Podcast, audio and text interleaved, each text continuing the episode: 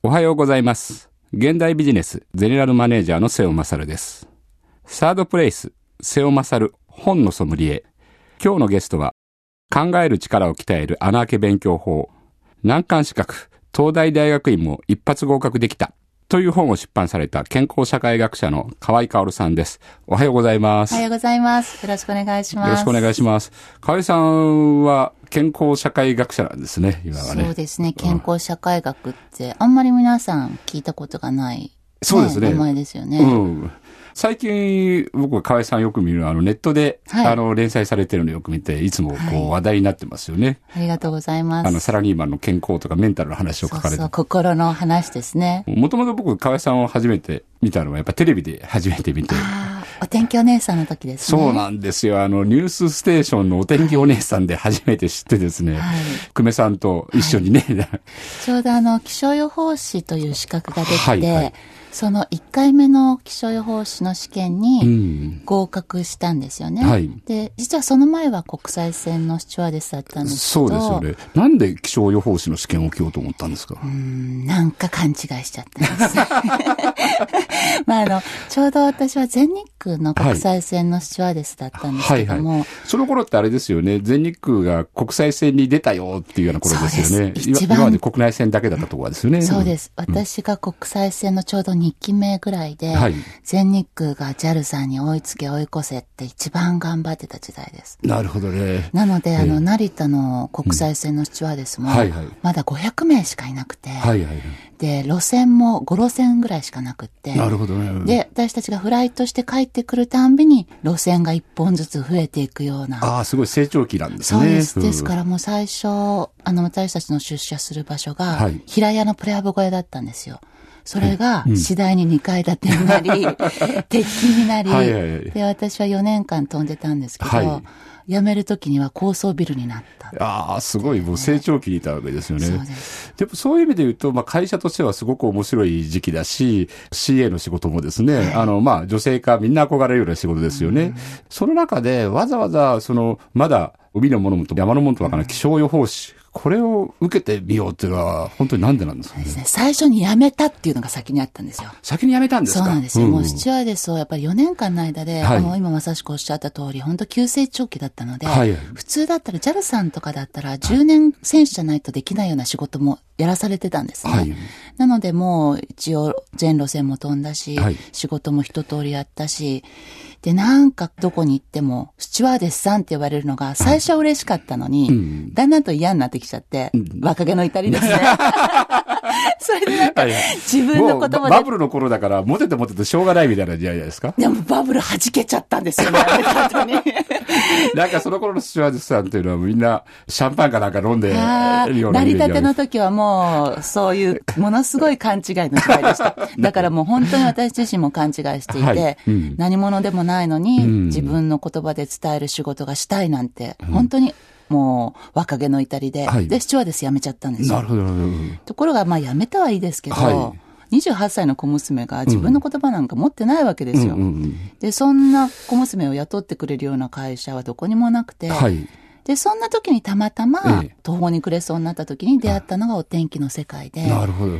で、その2年後に気象業務法っていうのが改正されて、あの、気象予報士という資格ができると。はい。そうするとアメリカのウェザーキャスターのように、はい独自の天気予報をすることができるっていう新聞記事を見たんですね。それまではなかったわけですよね。要するに天気予報っていうのは、まああく、まで、まあ、アナウンサーだとか、まあ、そういう方がやるものだってそいううことですね。です。あの、はい例えば、まあ、アナウンサーとかお天気おじさんとかお天気お姉さんも、はいはい自分で予報ができても、うん気象庁が晴れと言えば、うん絶対晴れという予報しか出しちゃいけなかったんですよ。どんなに自分が気象庁が晴れと言っても、雨だと思っても、気象庁に従わなくちゃいけなかったんですね。うんところが自由化の一環で、はいあの、ちゃんと気象予報士っていう国家資格を持っておけば、はい気象庁が晴れと言っても、雨という予報が出せると。あそういうことなんですね。うんで、うんそれ、がまさしくアメリカのウェザーキャスターのような、はいはい本当自分の名前で予報を出して活躍できる仕事だっていう新聞記事を見て、はい。で、私子供の時に住んでいた場所っていうのがですね、アメリカのアラバマ州ってあの、南部えでえトルネードの通り道なんですよ。なので、ウェザーキャスターがええ。大活躍をする場所なんですね。なるほどね。もう生活に天気が密着してるわけですね。はい。うん。だから本当子供たちは、ええ。あの、ウェザーキャスターの名前を知ってへてえ、トムが週末晴れるって言ってるから遊びに行こうよとか、いや、雨だって言ってたから、ん。あの、家で遊ぼうよとか、うん。そんな具合でしたので、はいはいこれだったら面白いかもしれないと思って、ええ。それでお天気の世界に行こうと思ったんですよ。そうなんですか？へえ。しかも、お天気キャスターがいきなりもうニュースステーションっていう。いや、そこまでがですね、ええ苦しい道のりがあってですね。あそうなんですかそうなんですよ。はいで、それでまあお天気のことを勉強しようと思ったんですけど、まあどっか会社に入りたいなと思っていて、ええで、探しましたら、まあ民間の気象会社がはい中途採用してるところが見つかって、はいまあなんとか潜り込みましたと。うんところが当時のその民間の気象会社って、はいあの気象庁の OB の方たちばっかりで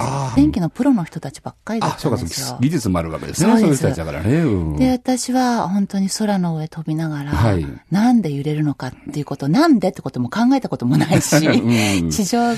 がすごい雨が降ってても、はい。上空に行くと必ず晴れてるじゃないですか。はい。それをなぜって思ったこともなかったんですよ。うん。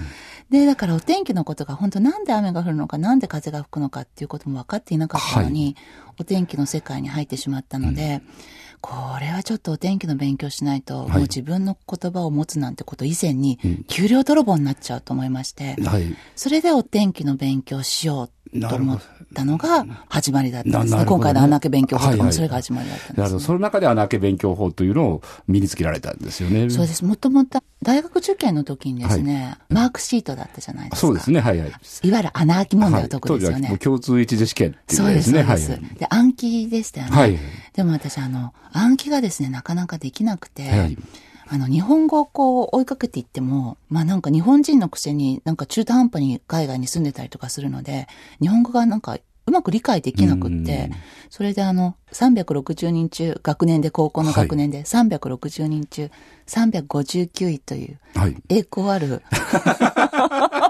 ブ ブービー賞ですね。栄光のブーミー賞3年間誇るぐらいの言語力だったんですね。はいで、そんな中でどうにかして、あの、覚えたいなと思って、うんまず書こうと思ったんですけど、書けば覚えると思って。でも書いてるだけだと、まだ覚えないと。うんじゃあ、穴を開けてみようと思って、自分でノートを半分に折って、はい左側に書き写して穴を開けた問題を作る。はいで、右側にその答えを書いていくっていう、穴開け問題っていうのを作っていっなるほどたんですよ。。ノートの左側にその問題ですね。穴の開いたところをはい作って書くと。んで、右側にその穴の中の答えを書くと。そういうことですね。はい。で、それをやっていったら、うん作るときって頭は大して使わないじゃないですか。はいはいとにかく書いて、うん穴を開けて答えを書いていくだけ、それを夜、あの、深夜ラジオ聞きながらやって、で、次の日、朝学校行く途中とか、はいどこでも穴を解いていったら、ん意外と面白く勉強できたんですよ。うんで、しかも、穴を開けた場所っていうのは、はいなんとなく自分が気になったところだったりとかするので、ああ、そうか。自分で問題を作ってるから、そうなんですよ。ここが引っかかるなっていうところを穴にするわけですね。そうなんですなるほど。なのでそこが引っかかってるので、うんあれ？これってどういうことだろうと思う。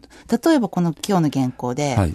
現代ビジネスゼネラルマネージャーの瀬尾勝ですっていう文章があるとするじゃないですか。はいそうすると、現代ビジネス、ほにゃららの瀬尾勝ですって作ると。うんそうすると、穴開けの部分はゼネラルマネージャーになるわけですよね。なるほど。はい。で、穴開けの答えがゼネラルマネージャー。はいえ、ゼネラルマネージャーって何？ってなるわけですよ。なるほど、なるほど。うんうんで、そうすると今度ゼネラルマネージャーを調べていくと、はいまたそこで知識が深まっていくっていう。なるほどね。で、それを高校時代にやっていたので、はいなので、そのお天気の勉強するときに、はいあ、あの手法でやってみようと思っはてい始めたんですよね。なるほどですね。そうか、この穴開け勉強法っていうのは、穴開きじゃなくて、開けっていうところが大事なんですね。自分で書いてうん開ける。なるほどだから、ね取。っかかりを作る。なるほどね。穴開きだと、うんあの、決まった答えがあって、誰かが作ったものですじゃないですか。はだから自分が別にそこ気になってるところじゃなくて、はい覚えなくちゃいけないところだったりするわけですよ。でも、穴を開けるから、なんか無意識にそこ気になってるところなんですようね。ん、なるほどね。ほら、これ今日持ってきたんですよ。はいこれお天気時代に作ってたはい穴開け問題。これが私の教科書です。はい小学生向けの図鑑。ね。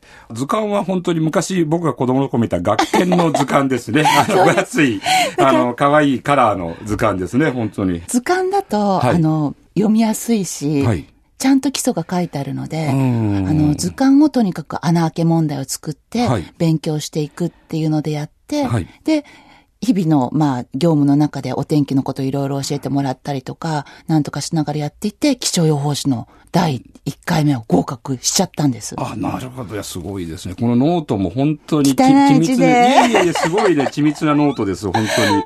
なるほどね。この問題を全部自分で作ったわけですよね。本当書き写して穴を開けていくだけなので、はい作るときはそんな労力かかんないんですよね。うんうんで、穴が開いてると、とりあえず考えるじゃないですか。はい自分で作った問題というのも。はで、考える。で、また答えを、あれ何って、クエスチョンマークを大切にするようにすると、はい一つの問題で5倍ぐらい美味しくなるんですよ。なるほどね。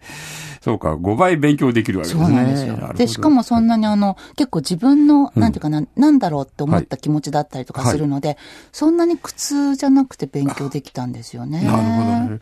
でも、河合さんはですね、この気象予報士になって、はで、その後、まあ、ニュースステーションで花形番組に出て、でも、そこをわざわざ辞めて、また今度は東大の大学院ですよね。ということは、相当勉強が好きだったんじゃないいやですか、もともとそうでもなくてですね、勉強は本当大学出る前、本当スチュワーデスを辞めるまで、はい。ほとんど、まあそうなんですか。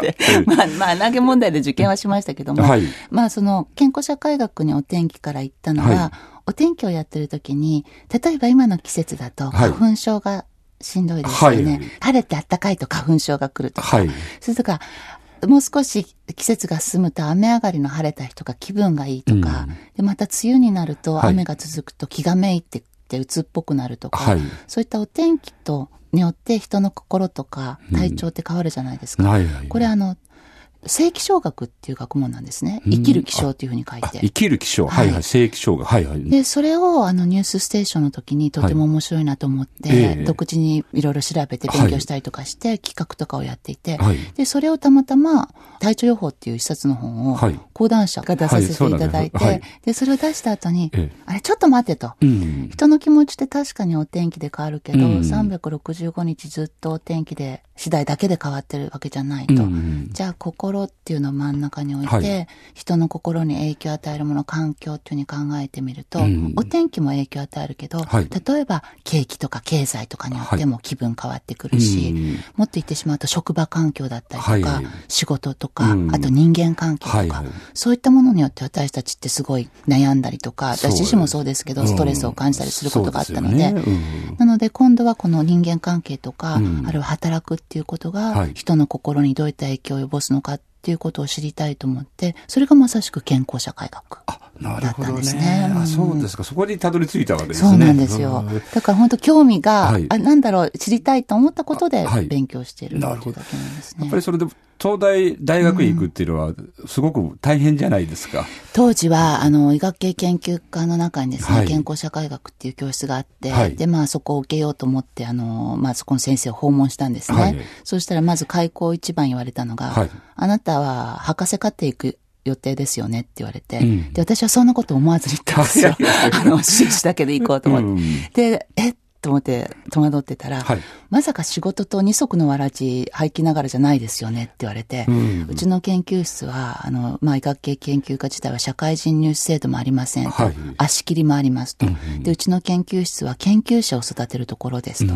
なので仕事をやりながらでは修士論文さえまともに書けませんというふうに言われてしまったので、ああ、もうこれは門前払いだと思って、はい。で、その体調予報という本をはい。先生に一応お渡しして、はい。実はこんなことやってたので、あの、もう少し研究したいなと思って、はい今日来たんですって言ってはい渡していってたんですね。はいそしたら、まあ、山崎先生って言うんですけど、はい山崎先生がその一週間後ぐらいにメールをくれまして、はいあなたの本読んだらとても面白かったと。うんで、あと2ヶ月後に試験があるけど、大学院生からどんな勉強すればいいのか連絡をさせるから、ビリでいいから、とにかく、ビリでいいから入ってみなさいと。あなたみたいにいろんなことやってる人はきっと面白い研究ができるっていうふうに言ってくださって。その先生もそういう面白い先生ですね。そうなんですよちょっとあの、河合さんの人生も講談師役に立ちましたね。すごい役に立ちました。ありがとうございました。へえ。それでじゃあ、その2ヶ月で、もうまあ受ける準備を猛勉強したわけです。そうです。とにかく、じゃあまた穴開け問題で勉強しようと思って、はい2ヶ月間、もうちょっとそこは死ぬ気でやりましたけど、そこは頑張りました。あそうですね。あの、そういう会社で勉強するとき、その、参考書みたいなものっていうのは、選び方のコツみたいなのあるんですか？あの、一応きちんとした基礎が書かれている本で、はいで、私はあの、お天気の時も小学生向けの図鑑から勉強して、そうか、まさにでこの図鑑ですもんね。一番最初はね。なので、うんあの、大人になると、あの、ちょっと難しい本とか、はい。手を出しがちなんですけど、はい。私はもう身の丈に合った、ん。もう小学生向けでも中学生向けでも、自分が分かりやすいもの、なるほど。それでちゃんと基礎が書かれているもの。だから医学の基礎知識なんかも、はい。あの、中学生向けに書かれているようなものがあるんですね。はい。なので先輩からは、あの、医師国家試験の、あの、問題集をしなさいって言われたんですけど、それだと漢字もなかなか読めなかったので、はい。中学生向けのやつをまずは読んでから、それを解くようにとかしました。なるほどね。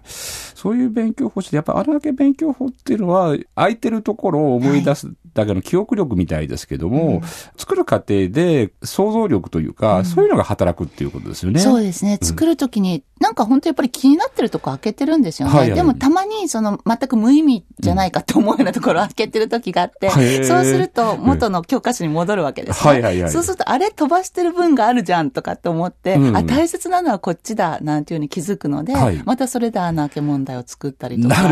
だからはい。穴開け勉強法だと、うん間違ったあの問題もはい正解になるというね。うん。変な問題が意外と新しい発見につながるみたいなのもあるんですよね。そうか、なるほど。うん間違っても構わないわけですね。そうなんですよ。うんなんか全然どこにも正解はないんですよ。はいはい。うん。でもすごいですね。やっぱどこにも正解がないっていうのが、今一番大切なことじゃないですか。そうですねいやっぱり今なかなか苦労するのは、みんな、まあ受験の時は大概正解のあることだけやってきたんですけど、こう世の中に出てくると、ほとんどのことって正解がない世界ですよそうね。なんですよ。でもなんか仕事してると、なんかついついやっぱり頭の良さそうな本選んじゃうのと一緒はいはいでうん、なんかみんなをこう理論で押さえつけたりとか、どっかのカリスマ経営者が書いてきたような言葉を使ったりとかうんしますけどうん、そういうのって結局なんか言ってる本人だけが気持ちがいいだけではい、求められてるのは、バカじゃないお前って言われるような答えが 意外と求められたりするじゃないですか。ありますね。はいはい。で、穴開け勉強法をやっとくと、うん。そのバカじゃないお前はっていう、うんなんだろう、本当に考える力が鍛えられるっていうか、はい。バカな答えでも、うんなんか恥ずかしげもなく言えちゃったりとかするんですよね。はいはい。自分で考えたものだから。うんだからそこで叩かれることとか、はいバカにされることあっても、うん。また穴開けを作っていって、その自分が言った答えをはい。人を納得させるようはない。ものにどんどんと知識を深めていけば、最初はバカじゃないって言ってた人も、ああ、なるほどねっていうふうに言ってくれるようになることもあるのでそれは結構快感ですよ。なるほどね。サードプレイス、瀬尾勝、本のソムリエ。今日のゲストは、考える力を鍛える穴開け勉強法、難関資格、東大大学院も一発合格できたの著者、河合薫さんです。僕、河合さんが、はい。あの、書いてるネットのコラムとかですね、はい。僕愛読してるんですよ。あありがとうございます。ん。で、やっぱすごく面白くて、サラリーマンのいろんな、こう、ストレスについてですね、まあ話を書いてるんですが、これ、まあ、時々ネットではもう、いわゆる炎上っていうのが、よくします。しますよね。だから、こう反対意見もあったり、こはい。れどうだろうみたいなのあったりするんですけど、もう河合さんの書いてる読んでるのは、そういう、例えば反発をね、食らったりすることを恐れずに、やっぱり自分が思ったことを素直に書いてる。それが、なんか読んでる方からすると、これ僕言いたかったんだけど、ちょっと言えなかったんだよなっていうことだったり、あ、なるほど、そういうことかって、なんかこう、世の中って建前でばっかりで、なかなか本当のこと言ってくれないのに、まあ、おそれこそまさに王様裸だみたいなことをね、すごく指摘されたりしてるんで。いや、でも本当に未熟なコラムななので、うん。あの、コメントがつく、はいはい。反対意見がつくことで、うん。またその反対意見に対して、私の側に立った人がコメントしてくれたりとかするんですよ。はいはい。だから私のコラムとコメント欄で一つの作品になるっていうね。でもなんうか、最初はそれですごいやっぱり凹んだこともあったし、うん。悩んだこともあったんですけうん、そど、こよくあの、僕らでもね、やっぱり普通の人でもそうなんですけど、炎上とか、はい。やっぱ今の時代することがあって、やっぱりすごく落ち込んだりしますよね。そこはどういうふうにクリアするんですか？すごいやっぱり4年目ぐらいになった時には、い。すごいストレスで、ええ。すごくなんか書くのが、読まれたくて書くのに、うんうん。たくさん読まれてると、もう読まないでっていうね、思うような自分がいて、はい。で、それがすごい精神的に悪かったんですけど、はい。その時に思ったのは、ええ。今自分が伝えたいことを、はい。とにかく一生懸命考えて考えて考えて、自分の中で正解を書いてみたら、多分、自分が成長した2年後、3年後には同じテーマで書いても違う答えが出てくるかもしれないと。だから今、最善に考えられることを決められた時間の中でやってみれば、いいというふうに自分の中で割り切ったんですね。なね、なので、それに対して、やっぱり誰も相手にしてくれなければ、それは本当根本から間違ってることですけど、不思議と自分で一生懸命考えて書くと、はい10人のうちたった一人でも共感してくれる人がいるんですよ。なるほど。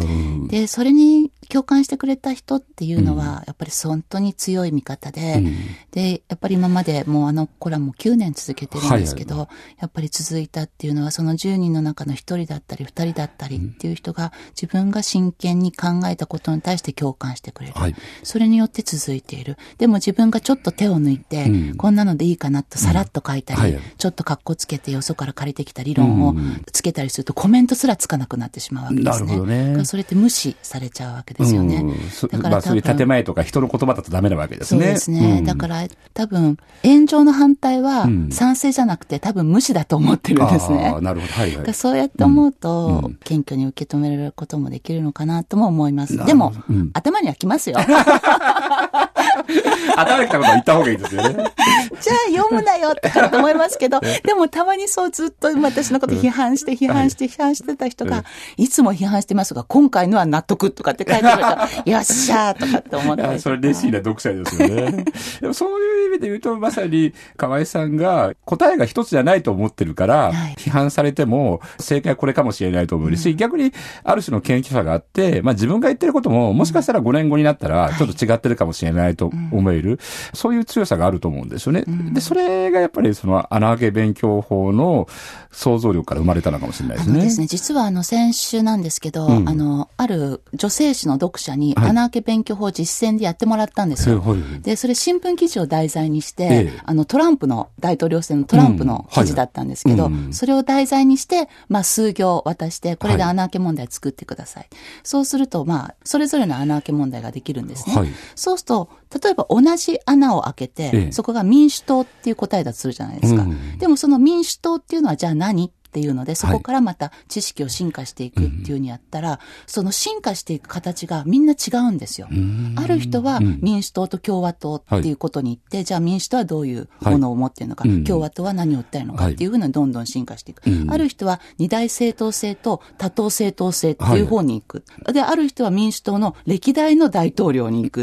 同じ民主党っていうものでも、その人の興味であるとか、ね、それによってどんどん進む方向が変わっていくんですよね。あ、それは面白いですね。うん、いや、実は僕この本でもやっぱ面白いなと思ったのは、はい、僕一番最初だから、あの、穴あけ勉強法っていうから、まあ、僕らが受験の頃にやって、なんか赤いシートで 色を隠してね、ね。勉強法みたいなイメージったんですが、や一番最初にこう出る問題が、答えがいくつもある問題なんですよね。はい、そうです、そうです。で、ああ、なるほど、これは本当にいろいろ多様性とか想像力とか、うん、こう、どんどんどんどん広がっていくっていうことを頭に植え付ける、こう、思考法の訓練になる勉強法だなっていうのを感じましたね。ありがとうございます。だから、あの、考えるって多分答えが丸とか×じゃなくて、うんはい、三角を出すものだと思うんですよね。うん、考えた結果の答えというのは三角。はい、で、その三角を丸にできるも×にできるも自分次第で、はい、その三角を出した答えをそのまま何もしないで、あの、何の根拠もなく、はい、あ俺はこれだと思うよっていうのはただの思いつきでしかない。うん、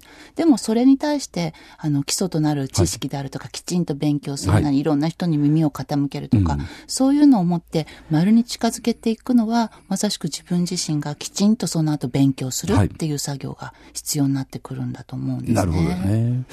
あの、河合さんは今回、あの、穴系勉強法をまとめられました、はい、あの、これから、あの、どういうことをしていこうというふうにお考えですか今までもですね、振り返ってみれば、スチュワーデス、はい、お天気キャスター、健康社会学者、できてるんですね。はい、で、例えば文章を書くなんていうのも、はい、最も苦手とすることが、そうなんですそうなんですよ。どんどん苦手な方に苦手な方に仕事が来てるんですよ。はい、でもそれは、目の前のことを自分できちんと一つずつやっていくことで、結果そうなったことなので、今私がやろうとするのは、まあ本当目の前のことを一つ一つ、120点自分の中で、人から見たら60点かもしれないけど、自分の中では120点を目指して、一つ一つ精一杯やっていくことで、振り返ってみれば、あこんなになってたっていうふうになるんじゃないかなって。なるほど、ね、自分でも期待してます。どうなのか。僕も楽しみにしてます。ということで、今日は創始者から出版された、考える力を鍛える穴あけ勉強法、難関資格、東大大学院も一発合格できたの著者、健康社会学者の河合薫さんをお迎えしました。河合さんどうもありがとうございました。ありがとうございました。